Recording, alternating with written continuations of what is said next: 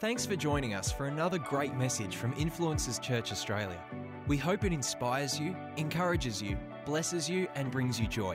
For more information about our church, go online to influencers.church. And now for our message. I was in a meeting some time ago, probably about a year and a half ago, uh, with some of our interns here, uh, influencers, and we're having a bit of a Q&A session. And uh, towards the end of the session, one of the students asked the question, what is the hardest thing to deal with in ministry? What's the hardest thing you have to deal with in ministry? And I thought about that for a moment. I thought, you know, maybe they were, were expecting me to say, you know, it's, well, it's, you know, it's dealing with uh, people's or meeting people's expectations. Uh, maybe they thought I'd say, you know, leading in a social media culture. Maybe they thought I'd say, you know, trying to juggle all the different things that you have to carry family, social life, church life, all those different responsibilities. But the answer I gave, and, and for me, this is true, and I, I believe this for many of us, is that the greatest challenge I have to deal with is what goes on in here. Is all the different thoughts that run through my mind. And trying to determine what thought is from God and what thought isn't.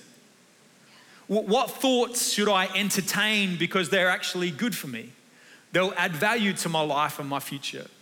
And what thoughts that run through my mind should I not entertain because they're not good for my life or my future? What, thoughts should I accept because they will impact my life in a positive way? And what thoughts should I reject and push back because they'll impact my life in a negative way?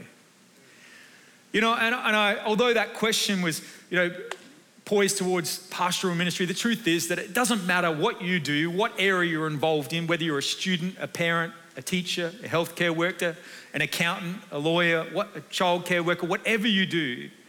I believe that that's one of the greatest challenges that all of us deal with is, is trying to decipher through the different thoughts that flood into our mind day after day and work out what's, which thoughts should I accept and which thoughts should I reject?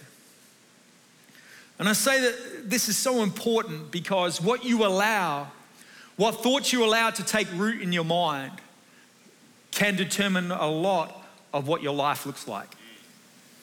Proverbs 23, verse 7, it says, As he thinks in his heart, so is he. As a person thinks in their heart, so are they what we think about, what we subject our mind to, what thoughts you accept and what thoughts you reject will have a huge impact on how you view yourself, on how you view life, on how you view others, and most especially on how you view God and what He's like. And if you give power to the wrong thoughts, if you allow thoughts that are not aligned with God's heart to establish in your thinking, they can really affect your life in a negative way. You know, I've been on leave, uh, been on, had a break for the last two weeks and caught up on a lot of Netflix. It was awesome. And uh, just stood out and did some stuff around the home and just refreshed and reset for the second half of the year. But I, I spent some time also just praying for us as a church and just asking God, God, where, where are we? What's happening right now? And, and something that I felt the Holy Spirit impress on my heart is that there are many of us who have been getting attacked in the area of our thoughts. For some of you, you've been having an unusual amount of bad dreams in this season. For some of you, your mind has been getting bombarded with a fear that something bad is going to happen to you. For others, you've been wrestling with the thought of guilt and shame of things that you have done in the past. For others, you've found your mind filled with all sorts of, th- of, of thoughts of, of self doubt and uncertainty. For others, something negative that someone said about you or to you years ago has, has just in this last season come back into the front of your mind and is eroding your self confidence. And then for others, you've been fighting these thoughts that you won't make it, that things won't ever get better, and the best is behind you. And the word of God is that the enemy in this last season has been attacking you in the area of your thinking and has been especially seeking to corrupt your view of yourself and your view of God. But I want to encourage you today that the Holy Spirit is on your side. That the Holy Spirit loves you too much to allow that to go on any further. That He knows you've got a great future. You've got a great purpose. He cares about your career. He cares about the call of God upon your life. He cares about your family and your relationships and the way that you look at yourself. And so, the assignment the Holy Spirit has given me today, that I pray will help you, is to be able to expose the lies and the deception of the enemy so you can be set free to keep living the life that God has called you to live. There's a passage of scripture that Paul writes in 2 Corinthians 10, verse 4 to 5. He says this He says, The weapons we fight are not the weapons of the world. On the contrary, they have divine power to demolish strongholds. We demolish arguments and every pretension that sets itself up against the knowledge of God, and we take captive. We take captive every thought and make it obedient to Christ. We take captive every thought and make it obedient to Christ. What I'm believing for as I speak today, as I share today, is that over these next few minutes, the Holy Spirit will highlight to you any thoughts that have been trying to take root in your mind that don't align with His heart. Any lies, any false things that have been trying to get in, that the Holy Spirit will highlight them to you so that you can take them captive and reject them out of your life. And so, what I want to do to help you to do this today is I want to remind you of three simple ways to identify what thoughts are from God and what thoughts are not. So that you can know what to accept and what to reject when it comes to the thoughts that run through your mind. So, the first way we, to, we can identify if a thought is from God or, for, or if a thought is from something else is to recognize that God's thoughts always lead to something good. God's thoughts always lead to something good for us. You know, if a thought enters your mind and you're not sure whether that's a thought from God or a thought from some other place, one of the first questions you want to ask yourself is Will entertaining this thought lead to a greater sense of joy and freedom in my life? If I accept this thought, if I entertain this thought, will I find a greater sense of joy and freedom? Because Jesus said this in John 10:10. 10, 10, he said, I have come that they may have life and they may have it to the full. What that means is that Jesus did not come so that your life could be filled with a greater sense of shame or doubt or worry or despair. He didn't come so that you could now live with an increased sense of fear or depression or anxiety or uncertainty. He certainly didn't come so that you could continue to view yourself as worthless or not valuable. In fact, if you've been wrestling with that thought, if that's a thought that's been running through your mind that you're not valuable, that you're, you're worthless, that you're nothing special because the people around you maybe had made you feel that way, well, I want to encourage you. I want to encourage you to consider that if you are worthless to Jesus, why would he pay the highest price for you? Why would he lay down his life for you? Why would he come and give up equality with God and humble himself to a position of a slave and die a criminal's death upon the cross and, and become poor so you could become rich if you weren't precious to him? You mean more to him than you could ever know. But maybe you're thinking, but Tony, here's the thing maybe he thought about me that way once. But I gave my life to Jesus and I felt that, but the thing is, I've made a lot of mistakes since then too. I haven't always made the right decision. I haven't always done the right thing. I, have done some dumb things. And I know that Jesus is disappointed with me. I know that he's upset with me. I just feel that he can't still feel that same way about me because I've let him down so many times. I just can't believe that he wants to bless me. I can't believe that he has good for me. I, almost feel like he should punish me. Well, if you're thinking that, then let me read something to you that I pray will encourage you. Something Paul wrote, it's amazing. It's in Romans 5, verse 10.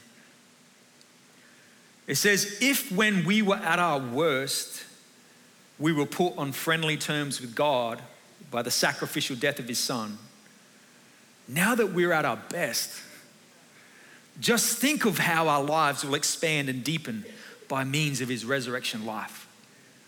He's saying this, he's saying, if Jesus offered you joy and peace and acceptance and love when we were at our worst, when we were filthy, rotten sinners and we said, We don't want anything to do with you, God. If He offered us all of that when we were at our worst, now that we're at our best, in other words, now that we've been made righteous through Jesus Christ, now that all of our sins have been forgiven, past, present, and future, well, you can be sure that you will still receive all of those things. If He gave it to us in our worst, you can be sure He's given it to you now. And you're not going to lose out on those things, and He hasn't taken them away. No, He wants to bless you, He loves you. All the promises of God will never be taken away. In fact, Paul writes in Romans 11 29, he says, For God's gifts and His call are irrevocable. Irrevocable. that means without repentance. It means that he doesn't change his mind on it. If he decided it, it's settled. He's not going to change his mind around it. Yes, we stuff up. Yes, we make mistakes, myself included. But thank God his grace covers it. And it doesn't change the way he sees us, it doesn't change the good that he has for us. Numbers 23 19 says, God is not human that he should lie, not a human being that he should change his mind. God promised you joy. He promised you peace. He promised you life. He promised you abundant life through relationship with Jesus Christ. And that hasn't changed and never will. Here's why because it was never dependent upon your performance, it was only ever dependent upon His unconditional love. That never changes. So if you've been wrestling with the thought that God isn't for you, or God is out to punish you, or God wants to withhold from you, I want you to know that nothing could be further from the truth. God is never looking to punish you, He's only ever looking to bless you. And so when a thought enters your mind that differs from that, you can be certain straight away that it isn't from God. And you can reject it because you know that God's thoughts only ever lead to something good. A thought from God is only ever uplifting, encouraging, value adding. Even when it's challenging or correcting, it's only to lead you to something that's better for you. His heart is always to bless you. A thought from God would never put you down. It'll never make you feel worse about yourself. And it will never put you in a place of discouragement or despair. Because a thought that is from God always leads to something good. The second way to identify if a thought from, is from God or not is to recognize that God's thoughts always align with His word. God's thoughts always align with His word. If a thought ever enters your mind and it doesn't line up with the word of God, then it's not from God, period. Because God will never fill your mind with a thought that is contradictory to His word. In Matthew chapter 4, we read about the time where Jesus was tempted by the devil in the wilderness. It says in Matthew 4, verse 4, it says, Then Jesus was led by the Spirit into the wilderness to be tempted by the devil. After fasting 40 days and 40 nights, he was hungry. And the tempter came to him and said, If you are the Son of God, tell these stones to become bread. And Jesus answered, It is written, Man shall not live on bread alone, but on every word that comes from the mouth of God. The devil took him to the holy city and had him stand on the highest point of the temple. If you're the Son of God, he said, throw yourself down, for it is written, He will command His angels concerning you and they will lift you up in their hands so that you will not strike your foot against a stone. And Jesus answered him, It is also written, Do not put your Lord God to the test. Again, the devil took him to the very high mountain, showed him all the kingdoms of the world and their splendor. All this I'll give you, he said, if you'll bow down and worship me.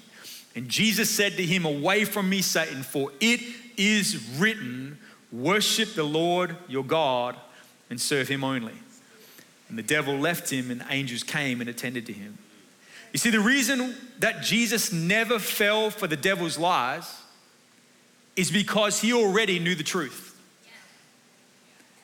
He knew the Word of God, he was the Word of God in flesh.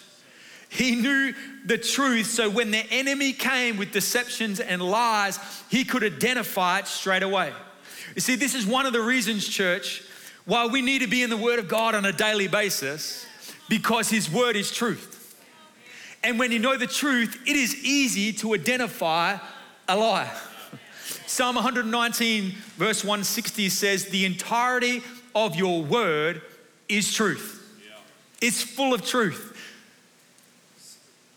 I don't know about you, but I've started watching this TV show, Hunted. Does anyone watch that TV show, that new TV show, right? I've actually got into it a fair bit. I've actually watched a couple of other series in the UK because I was so into it, right? I'm like, I want to be on that show. I reckon it'd be awesome, right?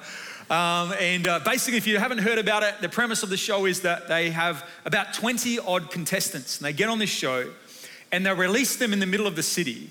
And essentially, it's a reality TV show where they're, you know, pretending to be, if you like, fugitives on the run.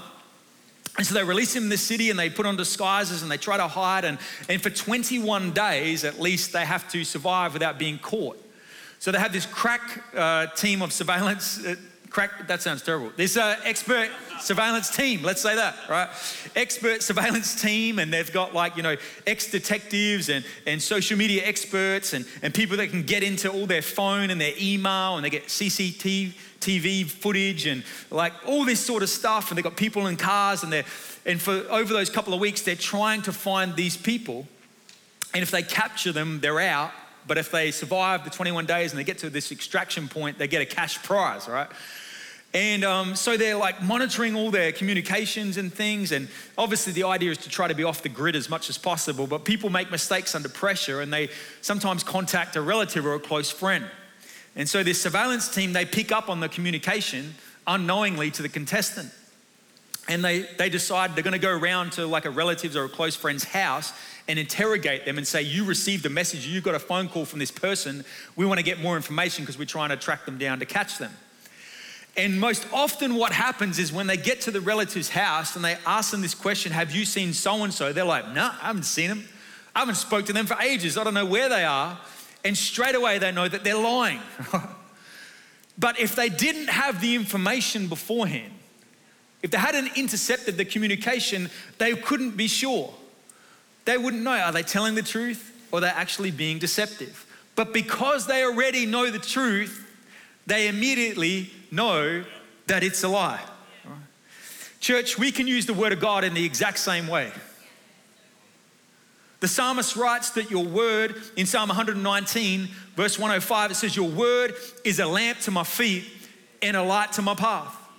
In other words, the word of God illuminates for us the lies of the enemy, stops us from being tripped up by them so that we can continue to walk out the things of God because it is full of truth. Jesus said in John 8, verse 31, He said, If you abide in my word, you're my true disciples. And you will know the truth, and the truth will set you free. Free from the lies of the enemy and his deception, free from the things that he tells us that try to bind us and trap us. Because when you know the truth, it's easy to detect the lie. Yep. Psalm 1, verse 1 to 3, it says, Blessed is the one who does not walk in the step with the wicked or stand in the way that sinners take or sit in the company of mockers, but whose delight is in the law of the Lord and who meditates on his law day and night. That person is like a tree planted by streams of water, which yields its fruit in season, and whose leaf does not wither. Whatever they do prospers. Notice what it says those who delight in the law of the Lord and who meditate on it day and night. That is who will be prosperous. Delight and meditate. You know that word delight in the Hebrew, it means to desire, to take pleasure in, to value, to long for. And the word meditate, it means to continually ponder on. So it's saying those who long, who desire, who, who value the word of God and have it ponder on it, have it running through their mind day and night, they shall be prosperous. You know, in the eyes of the world, to meditate often means to empty your mind. You know, empty my mind of all these things, just get into a space, place of my mind is clear. But to the believer, to meditate means to fill your mind, to fill it full of the Word of God. I was on, as I said, on holidays recently, and um, I came across this guy on YouTube who is a competitive eater a competitive eater, right? I'm like, what is this? And, um, and it's this crazy thing, right? So there's these, these people who competitively eat food. And uh, you, they've got videos and competitions, and they have like, you know, they might have a plate of food, like this humongous plate of food that could feed like 10 or 15 people. And they'll eat it in like 10 or 20 minutes. It's like, it's, it's a little difficult to watch, I must admit. Right? But I came across this one particular guy whose name is Joey Chestnut, right? Joey Chestnut, American guy. He's currently ranked number one in the MLE, the Major League of Eating, right? This is a legit thing, right? I, I didn't believe it was real either, but it is. But this guy, he currently holds 55 world records. And the one that he's most known for is eating, listen to this, 74 hot dogs and their buns in 10 minutes. Here's he, here he is. Look, he's got his like world championship belt of eating. It's hilarious. 74 hot dogs and their buns in 10 minutes. That's one every eight seconds. You see, just like bang, bang, bang, just shoving it in, right? It's crazy. And I'm watching this, I'm going, how on earth is he doing that? Well, that's amazing. And I'm like, oh, I have to, re- I have to find this out, or I have to research this. Well, what, how on earth do they do that? I'm thinking, you know, are they genetically different? Is there something going on? They got multiple stomachs. I'm like, what's happening here, right? so I do this research to get on there, and basically, all they've done is they've trained their body over a number of years to be able to consume as much food as possible in the shortest amount of time. And they've been able to control their gag reflex and like being sick and things like that. And they've able to stretch their stomach so that it just like comes out like a beach ball because it's just been so stretched over time, right? It's like changed my life when I found that. That was like amazing, right? Um, I thought this is crazy, but then when I thought about it, I thought, you know, when it comes to the Word of God, we should be like competitive eaters. We should be like trying to munch on it every day, trying to get as much in it into our bodies as possible, into our minds. We should fill our minds so full of the Word of God that there is no room for anything else to get in. You know, if we could just fill it so full, then the lies and deception, there's no room for it to take root because there's so much truth inside of us, so much truth in our mind that it creates like a protective barrier around us. Because when you know the truth, the truth sets you free. It's easy to identify a lie when you know the truth. Jesus was teaching one day at the end of this particular teaching. He encouraged the listeners with these words. He says in Matthew 7, verse 24, he says, Therefore, everyone who hears these words of mine and puts them into practice is like a wise man who built his house on the rock. It says, The rains came down, the streams rose, and the winds blew and beat against the house, yet it did not fall because it had its foundation on the rock. But everyone who hears these words of mine and does not put them into practice is like a foolish man who built his house on the sand. The rain came down, the streams rose, and the winds blew and beat against that house, and it fell with a great crash. So in front of me here, I've got, I have a rock and I have a pile of sand. And I want you to imagine this with me this morning as Jesus was speaking there that this rock represents a person's mind who is full of the Word of God. And that this pile of sand represents a person's mind who is, who is full of the things of the world. So, this rock represents a person who's been in the Word of God, that has filled their mind with the truth of what God says, and this sand represents a person's mind who hasn't. And then I want you to imagine that in this jug, this water represents the lies and the deception of the enemy. And I want you to notice what happens when the lies and the deception of the enemy come against someone who's filled their mind with the truth of God's word and someone who hasn't. You see, when you've filled your mind with the word of God, you're full of truth. When the lies and deception of the enemy come upon you, they might touch you on the outside, but notice they can't get on the inside. Notice they can't penetrate further. We can't stop them coming, but we can protect ourselves from them going any further. But see, the person, the person whose mind hasn't been filled with the truth of God's word, that's just been filled with the things of the world, the things that, that social media says, or other people say, or, or, or, or the world just convinces us of. When the lies and deception of the enemy come upon that person's mind, notice how all of a sudden it tends to suck it all in. It doesn't just touch it on the outside, but it gets right on the inside. It, it even changes what it was like from before. It actually becomes so much part of it that it's almost hard to separate it from it. Because there's no protection. Because they don't know the truth. And so, whenever a thought comes, how do I know whether that's real, whether that's a lie or the deception? So, I just take it all in because I'm not sure.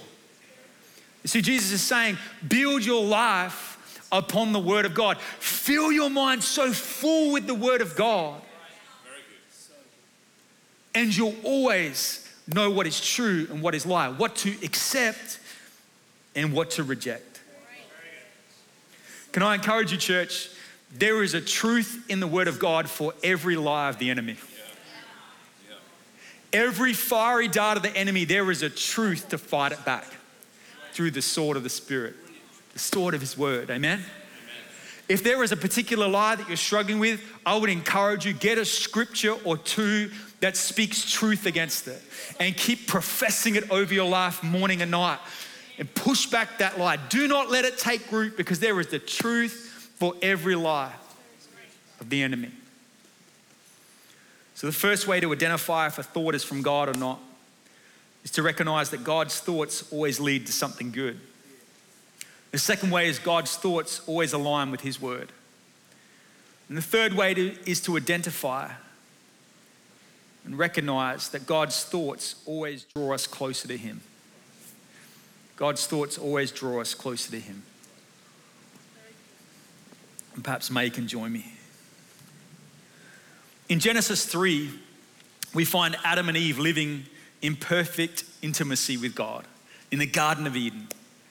They're perfectly intimate with God, and it's amazing. And then one day, Satan approaches in the form of a serpent.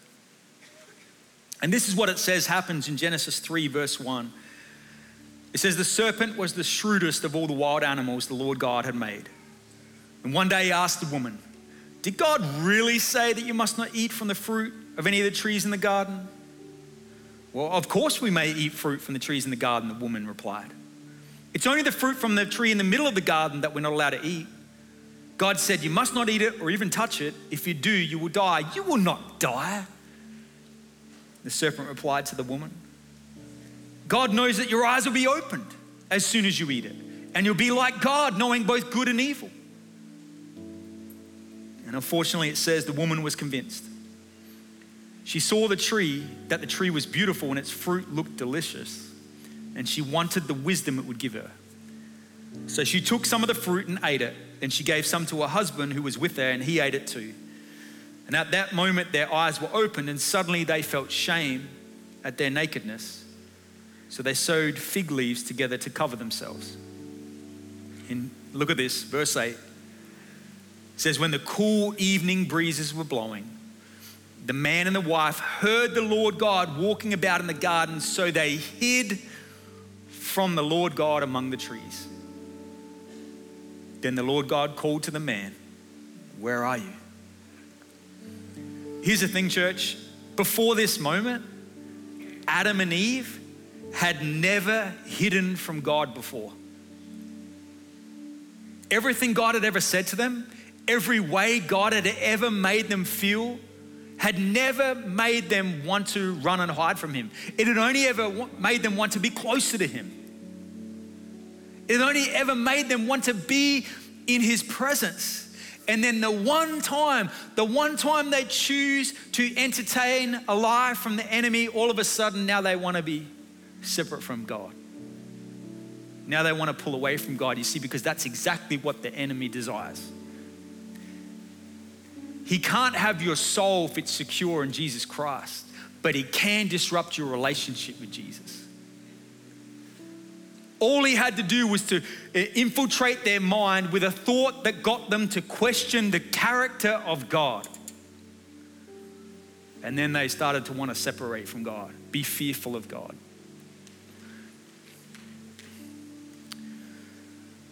Listen to me, church. God will never, ever fill your mind with a thought that makes you feel you need to pull away from Him. He will only ever fill your mind with things that make you excited to draw closer to Him.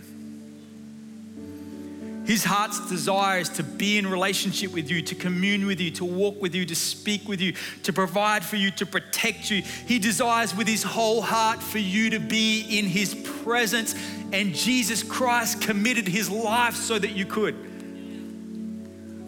Hebrews 10 19 to 21, it says, So, friends, we can now, without hesitation, walk right up to God into the holy place. Jesus has cleared the way by the blood of his sacrifice, acting as our priest before God. The curtain into God's presence is his body. If a thought ever enters your mind that makes you feel fearful about drawing near to God, or makes you feel uneasy about spending time with God, or makes you uncertain about being able to receive anything from God, then you can be sure that it's a lie from the pit of hell.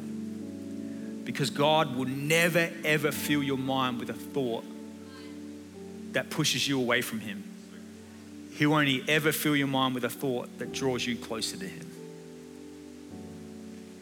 So, three ways you can identify if a thought is from God or not, so that you can know what to accept and what to reject. Is number one, God's thoughts always lead to something good. Number two, God's thoughts always align with His word. And number three, God's thoughts always draw us closer to Him. I pray this sermon has blessed you, encouraged you, and inspired you. You know, we may never have met, I may not know you, but God knows you. And I'll tell you today, God loves you. That even before you knew about Him, He loved you. And He has a plan and a purpose for your life. You know, so many of us do life on our own, trying to lead our life in a way that finds answers and finds the peace and finds the joy we're looking for, but we come up short. But God knew that you needed rescuing, that you needed saving, that you needed His love. So He sent His Son Jesus to come and pay the price for our mistakes. He lived a perfect life, but knowing we couldn't, He said, I will take their place. So He died and rose again so that his death could pay the penalty for my mistakes in my past and his life could make a way so that I could have life. I believe that when you believe in what Jesus did and when you invite him to be Lord of your life, you can experience forgiveness, peace, hope, joy, purpose and life like you've never known before. It's not about what we've done or who we're not. It's about that we have a God who's good, who can turn things for good and loves you. He's a father, he's a friend, and you can invite him into your life today by simply saying this prayer after me. I'm going to say this prayer, and wherever you are, wherever you're watching around the world, pray this prayer with me. Maybe you once knew God and you walked away. You know what? Maybe He's getting your attention today to say, Come back into relationship with me. Maybe you've known religion, but never a real, genuine relationship with God. Why don't you say this prayer too? And I believe this can be the beginning of a great new day. Let's pray. Dear God, thank you for loving me and giving your life for me. I pray you forgive me for my past and you walk with me into my tomorrow. Let me know your grace, your forgiveness, your peace, your purpose, your joy, and your hope into my life. I ask you to lead me and guide me from this day forward. Be Lord of who I am. In Jesus' name, amen. I'm so glad you prayed that prayer today. I believe that as you did, the peace, the grace, and the love of God comes into your life. you know what? The past is real, but it doesn't have to dictate your future. Let the love, the grace, and the Word of God go with you from this day forward, and I believe the best days are ahead for you. If you prayed this prayer or you want to know more, maybe you're on the journey, why don't you flick us an email so we can send you some material about following Jesus? We can maybe connect you with a local church near you that you can do life with, get good people around you, and we would love to pray with you. I'm so glad you prayed that prayer. I'm so glad you're on the journey of following Jesus. I'm so glad you listened today. God bless.